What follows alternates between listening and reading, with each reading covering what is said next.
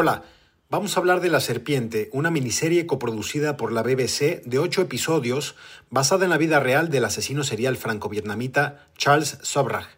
La historia mezcla el tráfico de joyas, la corrupción, el true crime y la diplomacia en los años 70 en el sureste asiático. Todo esto en un thriller que te dejará pensando cómo la gente puede engancharse a momentos y dejarse envolver por personas que no son lo que aparentan. Sus protagonistas son el francés Tarar Rahim y los británicos Jenna Coleman, Billy Hole y Billy Bamber. Yo soy Luis Pablo Boregard y como siempre me acompañan Mariana Linares Cruz y Trino Camacho. Nada. Nada. Nada de nada. Nada. Nada. Nada. Nada. Nada. Nada de nada. Para que nunca tengas que decir. Nada que ver. Nada. Un podcast original de Netflix. Nada.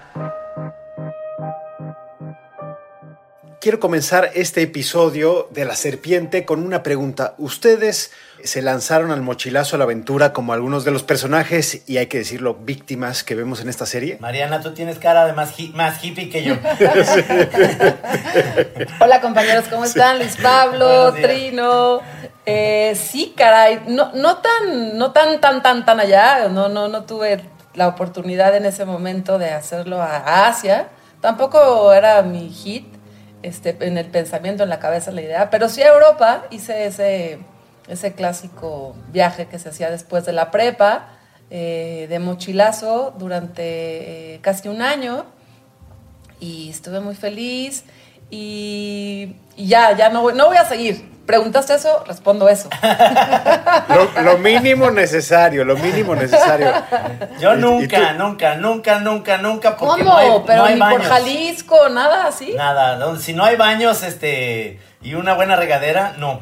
No Qué puedo. fresa, Trino Camacho, Soy- soy qué lo más- fresa. Soy lo más fifí de este No, y sabes qué, Trino, yo, yo te entiendo, hay un punto en la vida, la edad te lo va permitiendo tomar esas decisiones que ya si no lo hiciste en cierta edad Ya, o ya. en cierto momento ya se va complicando, ¿no? Ya, ya no, ya no. Ese sería también Sí. un tema de serie, el mochilazo de los 40 años, o sea, Sí, bueno, yo tengo, tengo amigos que se van, ya sabes, la ruta esta por España, que caminan Sí. y caminan de, el Camino de Santiago, en ¿no? Santiago y, y a mí ese se me ha antojado porque llegas a hostales y lo único que pienso es debe estar muy, debe estar muy rico la comida por eso es- por eso haría la, la onda de la caminada pero no dormir en el campo no Pero así como que carga tu efectivo y tu mochila.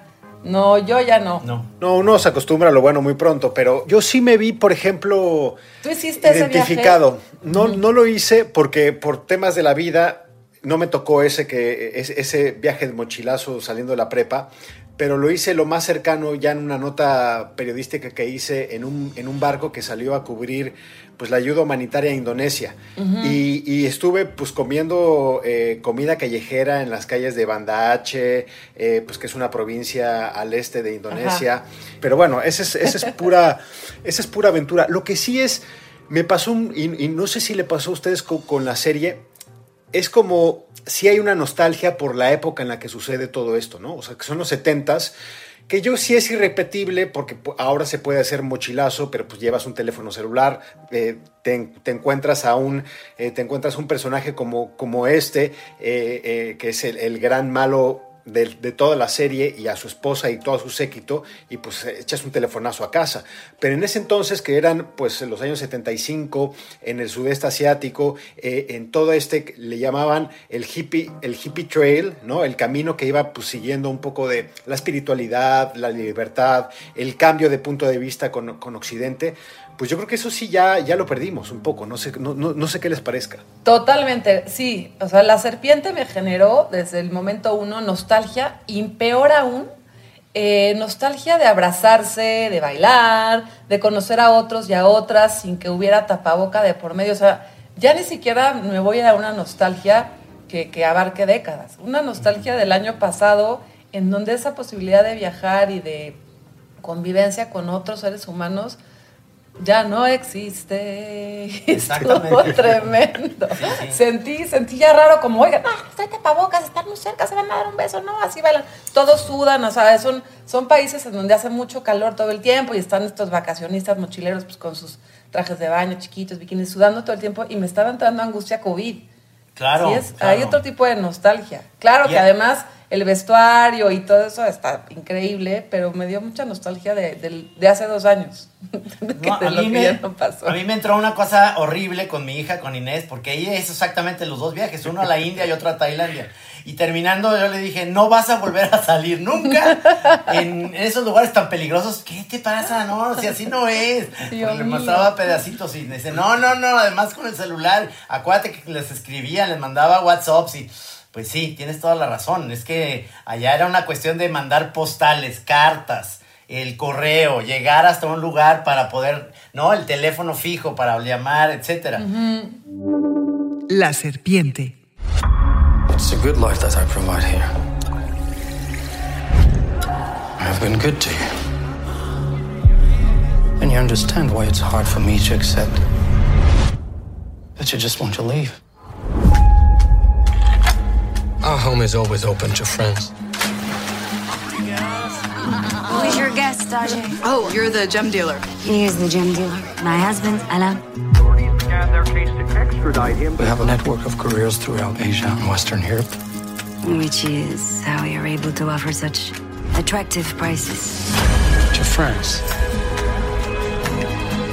To France. To France. What's wrong with us?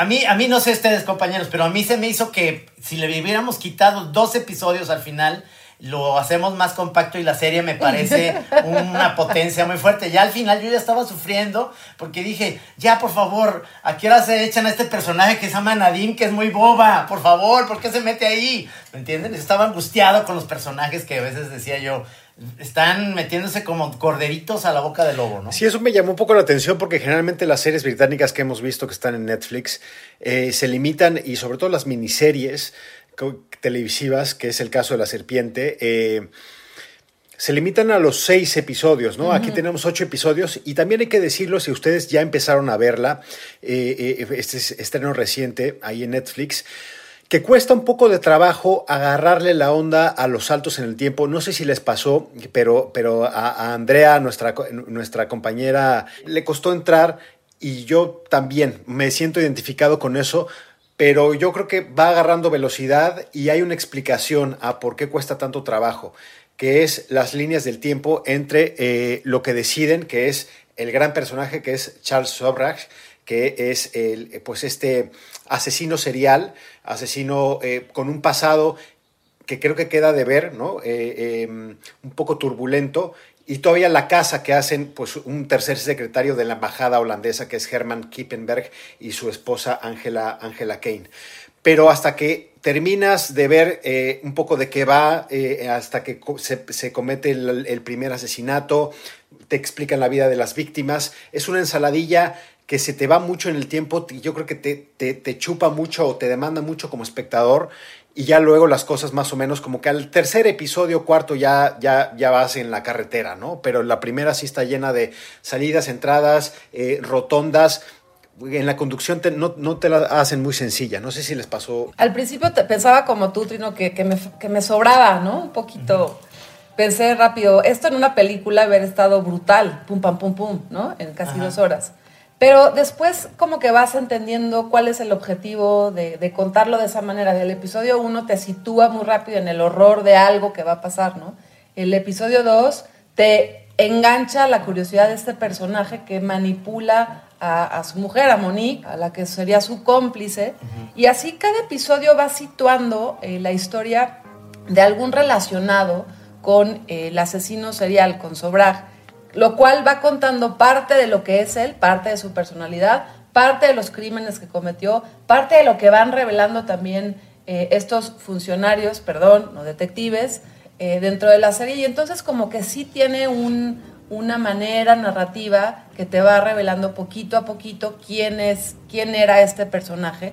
Que además, yo pienso, si me enfrento como director, como directora, como guionista a esta historia, en donde puedo platicar con los que estuvieron involucrados, lo cual les pasó en esta producción, que pudieron platicar desde Germán, pero con Ángela, que también hubo testimonios de ella, eh, la verdadera Nadine, el propio coronel del Interpol en, es- en, en aquel entonces, pues la verdad está difícil que me pueda yo concentrar en una película. Como que así empiezas a entender, claro, pues con, con la posibilidad de platicar con las historias, los protagonistas que estuvieron en ese momento ahí, pues sí, ocho episodios Ajá. vale la pena. Sí, totalmente. Eso que dices, yo nomás tenía como una clave que de- si decía later, ya veía yo a Herman, a Herman, y si decía antes, previous, es, es Alan o es este Charles. O sea, es la vida, pero decía later, ah, va a salir el holandés, ya sabes. Ay, quisiera aprovechar la, la palabra que dijeron miniserie, porque claro, uno, uno que normalmente ve tres, cuatro, cinco títulos a la semana lo tiene muy claro,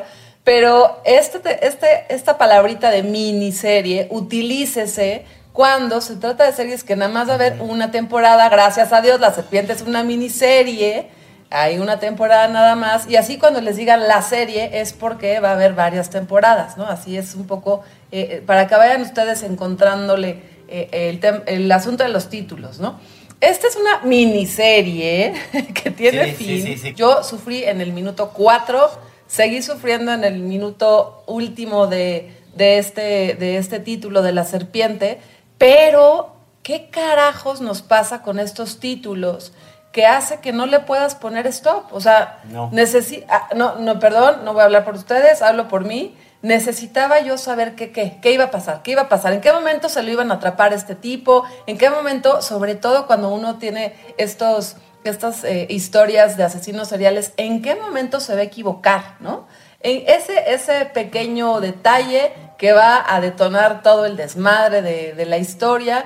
Y a mí por eso me gustan estas series, como que me encanta, siempre soy la detective, ¿no? Siempre soy la investigadora, siempre soy la otra parte, para encontrar cuál es el momento en donde esta personalidad, como en este caso de Charles Sobra, que a mí sí me gusta en estos primeros episodios, como que te va revelando muy poquito a poquito más de la personalidad de este manipulador, ¿no? Que claro que es un asesino serial, pero que tiene la habilidad, la magia, el toque de manipular a su favor con personalidades, y ahí también, ojo, que tienen ciertas carencias, ¿no? Que tienen eh, ciertas necesidades de afecto, sobre todo necesidades de amor o necesidades de otras, de otras Sí. cosas. Y este tipo Sí. con un colmillo que le llegaba hasta Hong Kong, ya lo vimos, pues podía manipularles para su propio beneficio.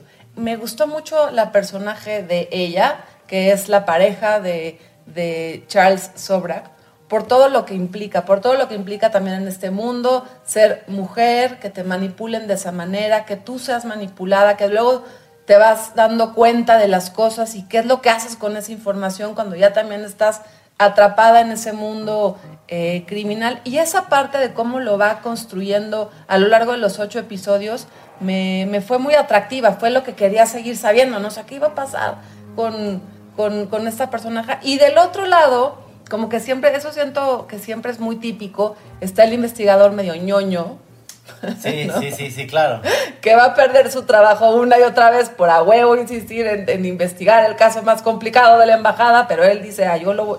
Y ahí, ugh, ugh, o sea, me cae un poco gordo, no él, porque pues él, es, él está padre, pero como no, les falta un poquito de creatividad. No sé si fue así tal cual en la vida real, porque está basada esta miniserie en un caso de la vida real, pero ahí sí siento que me lo hacen muy naif al Pues es, investigador. es que acuérdate No que no es investigador, claro, pero acuérdate que no es investigador. Él Bueno, es, no, es funcionario, Es un funcionario. funcionario que le Claro. empezó a interesar y se empezó a obsesionar a tal grado que hasta le costó cosas personales en un futuro. Es decir, es que se obsesionó con este personaje que además era eh, es turbio, es ahora sí que un malo.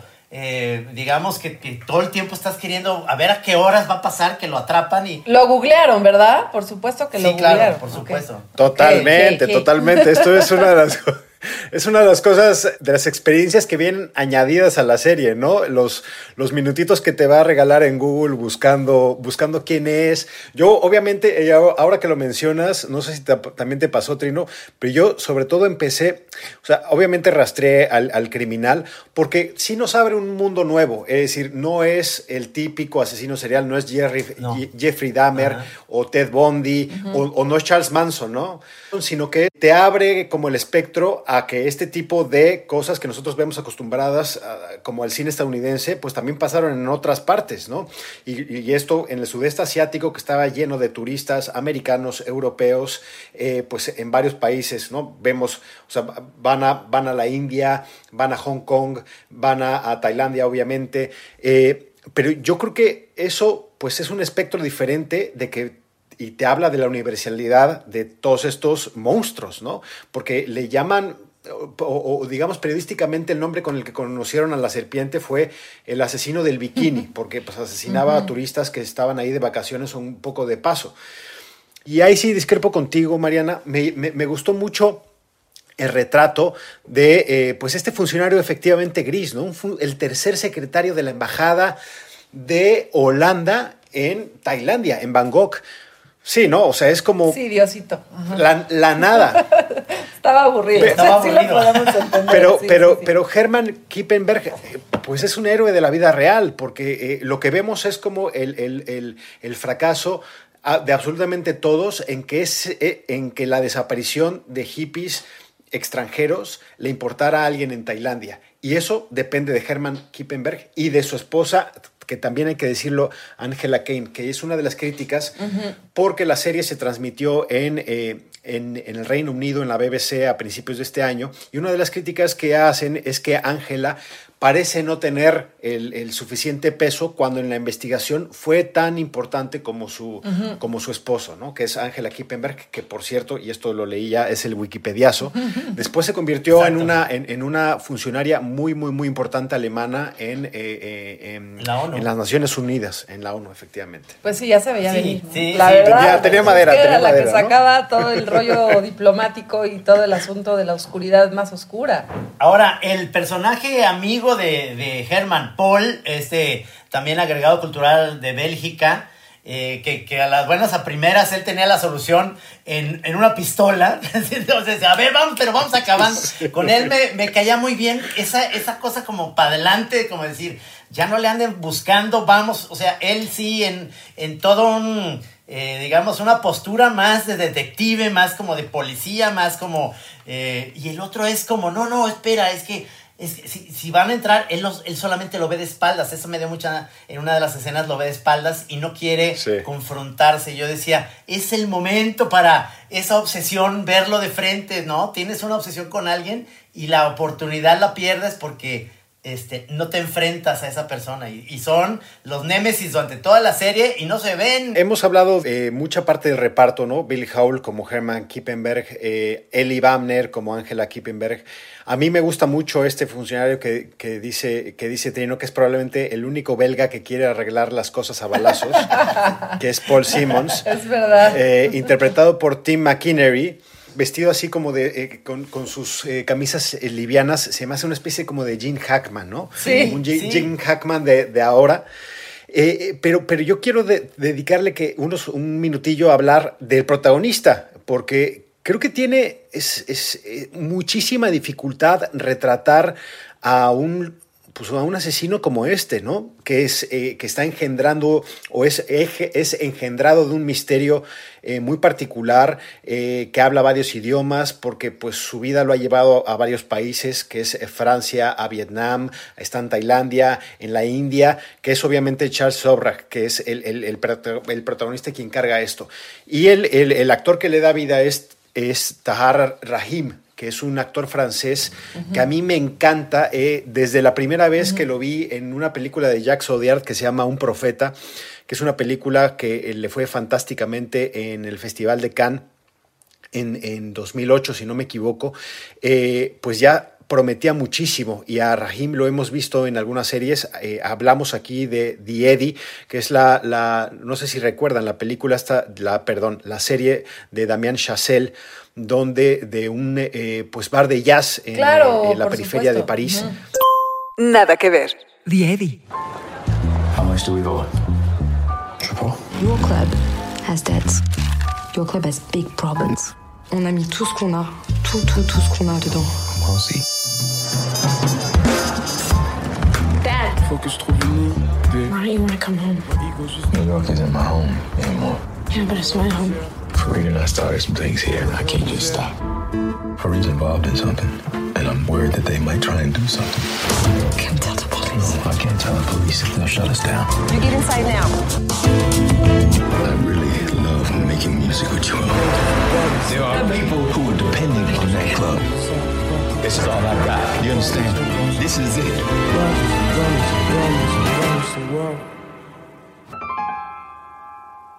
Yo no sé si a ustedes les convenció o no les convenció qué tal se le hace la interpretación pues, de un personaje tan difícil como este. Mira, había, había momentos, no sé, Mariana, que no sé, te parecía que de repente tenía unos rasgos físicos a, a- a Kevin Spacey, no solo en, en algo en su expresión, sino en sus pelucas, ¿sabes? En esa como sobreproducción que de repente eh, lo veías cuando pasaba el tiempo, traía una peluca diferente por el pelo, lo que tú quieras.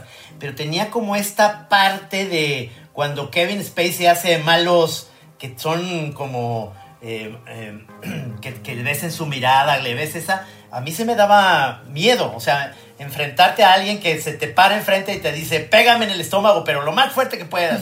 paz. entonces, este, mm, a mí me gusta muchísimo el, el- el personaje, el personaje se me, me parece fantástico, todo lo que hacía se me hacía de una cosa torcida, retorcida, este, la- la- cómo manejaba a su equipo, pues que eran, era tanto esta eh, Leclerc, este, Mary Leclerc, que es la quebecoa, y el, el otro amigo hindú, que Sí. es también un personaje que se me hace espantoso, ¿no? No, no, no te cae bien, no es un personaje que dices, ese cuate trae la maldad.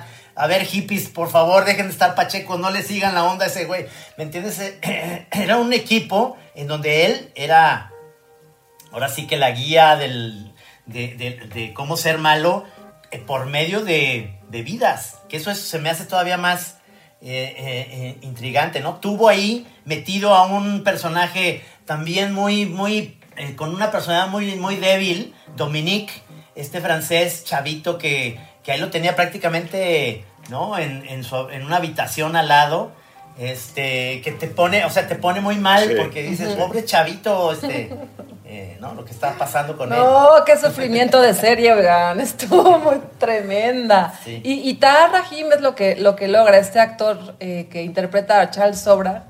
Por un lado, desilusiona cuando googleas, porque el verdadero Charles Sobra era bastante menos agraciado físicamente. Tahar Rahim sí es guapo, es un guapo. Y como que ahí sí te convence de que te puede pues llevar a no sé qué oscuridad. O sea, cuando él, él empieza a seducir a todas y a todos para que logren sus cometidos, Tahar Rahim, este actor, sí tiene esa cara de seductor, sí, pues eso, sí, sí enamora, ¿no? Este, y es malo a la vez, ¿no? Esa, tiene esa cara de rudo que no te lo quieres encontrar tampoco saliendo de tu casa, eh, varonil, jamás lo vas a ver así como buena onda, no. Aunque en sus otras actuaciones, ahora que lo mencionaste, LP, sí, es muy conmovedor. Pero él hablaba un poco y, y de esta dualidad, donde, donde como actor, él le tiene que dar miedo a los espectadores porque pues, la serie va de pues, un asesino serial que está dispuesto Ajá. a hacer lo que sea, ¿no? Que pues al- no, es na- o sea, no está nada mal que sean al menos 12 homicidios. O sea, es- está cañón. Pero por el otro, como actor, tú no podías, tú no podías darle miedo a los eh, pues a las víctimas porque si no no te las no las podías robar no las podías engañar no las o sea tenías que ser seductor para ellos pero al mismo tiempo darle miedo a- al, Al espectador, y yo creo que eso pues sí a veces eh, con, con perdón a mí la peluca eso ya me, me- me Sí, sí.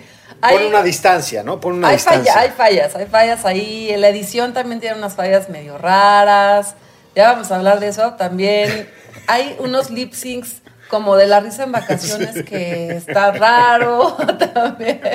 Sí, tienes razón. No, hay, hay que, Este- es una serie que se, se- se vio interrumpida por la pandemia cinco meses en, en- su Pero bueno, son pequeños detalles. No, no, no, no, no, para mí no hizo meollo, no es que dejé de verla, no, no, pero sí hay cositas que... Pero creo que el mayor, el mayor el conflicto que tengo es que, y esto obviamente lo sabes después, cuando terminas de ver la serpiente y te pones a googlear un poco sobre la serpiente, o sobre este, sobre este tipo, que eh, pues hay todo un pozo de realidad de lo que le pasó a él en su propia vida, de hijo de quién era y los años que estuvo perdido que pues aparecen increíblemente de forma superficial, que no dan, que yo creo que no quieren humanizar a este, pues a este monstruo, o sea, no le quieren dar todavía una dimensión y que solamente pues ellos les, les, importó, que creo que está bien, contar un poco con mayor profundidad la historia de las víctimas y sobre todo de quienes lo persiguen, ¿no?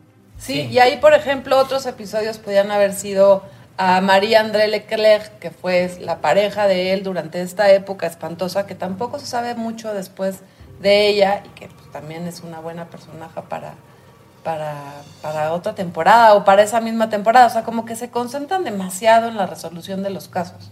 Puede ser. Pero bueno, es lo que busca uno cuando ve este tipo de, series, ¿no? Justicia. Claro. Lo único que yo quisiera es vivir en unos departamentos como esos, en los que nadie se entera que está sacando a cada dos horas a unos hippies drogados al carro, ¿no? Entonces de repente, pues ni hay elevador ni nada, tienes como una visión este, casi casi de la ventana indiscreta de Hitchcock, donde todo el mundo se ve, pero nadie ve que sacan esas gentes así en la noche, ¿no? A ver, pero eso que mencionas, Trino, es muy importante. ¿Por qué creen ustedes que todo esto pasaba desapercibido para casi todos, a excepción del tercer secretario de la Embajada de Holanda?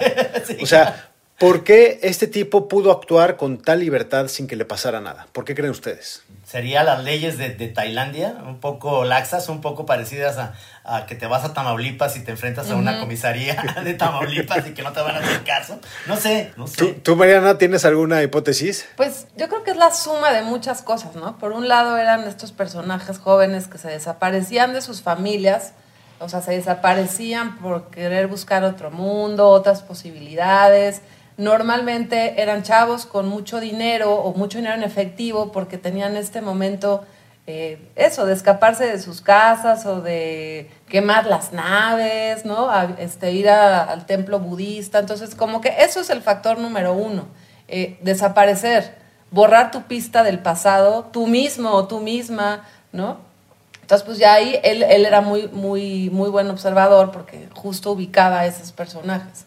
Después también yo creo que el momento, en 1973, pues las comunicaciones y la parte digital de investigación o las tecnologías, pues está menos cero, ¿no? No, no, inexistente, ¿no? sí. Esa es otra. Y la otra también coincido contigo, Trino, el tema de la impunidad, que, que lo conocemos muy bien en México, pues está ahí, o sea, se enfrentan ahí a unos policías que no les interesa, este, a un sistema que tampoco sabría qué hacer, ¿no? Con este tipo de casos y, al final pues se van repartiendo las lanas de estos chavos que van con, su banco en la mochila. Total, total. Y, yo creo que además justo por eso, porque pues las víctimas eran extranjeros, ¿no?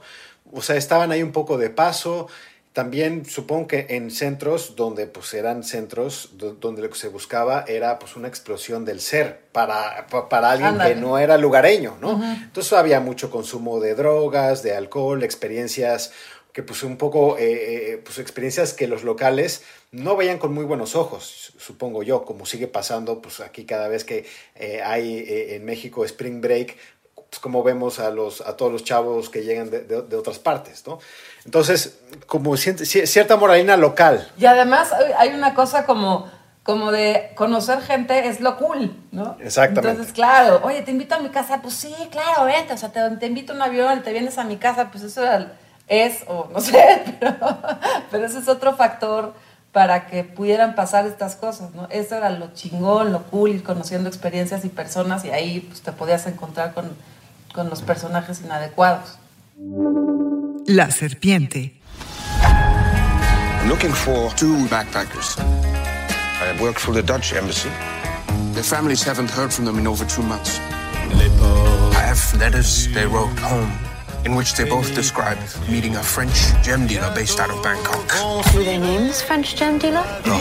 But if this killer is not found, people are in danger. It's a man known as the Serpent, Asia's most notorious killer. You are a killer too. Nobody has ever caught me. I expected to feel great guilt. I did not. I felt free.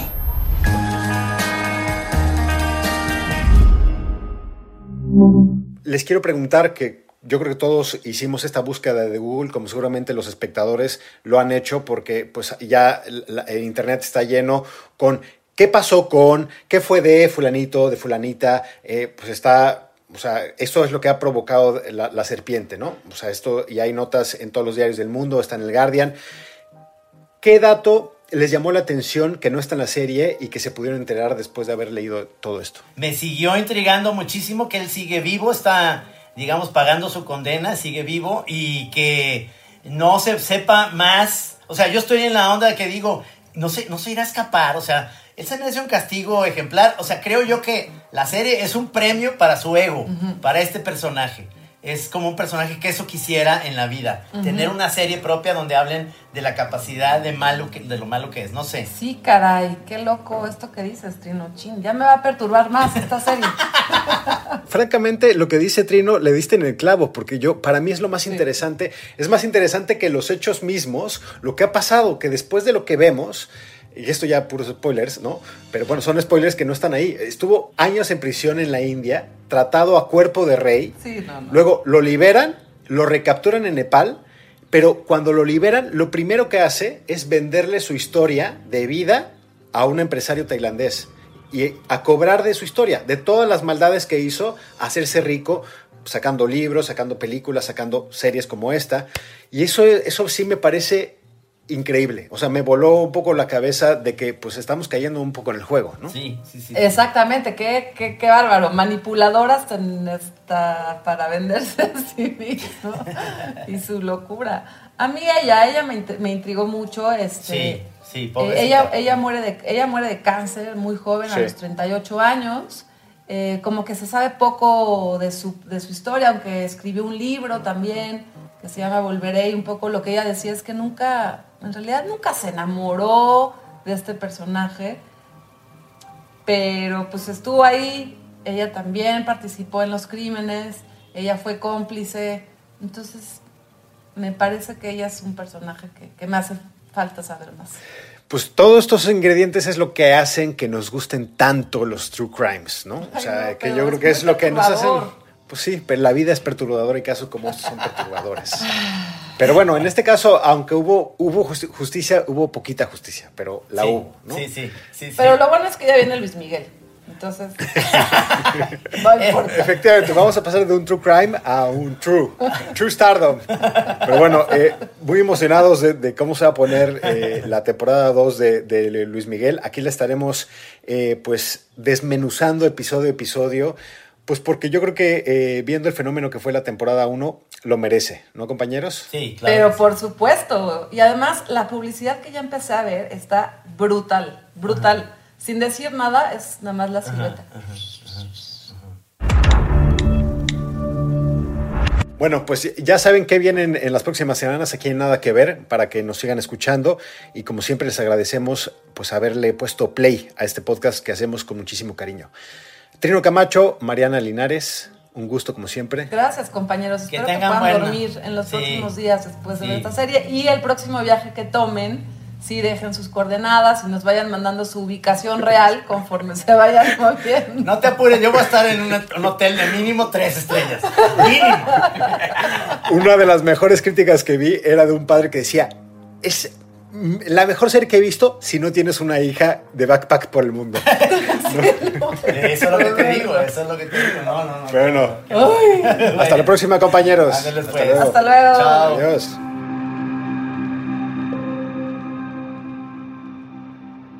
Para que nunca tengas que decir. Nada que ver, nada. Un podcast original de Netflix.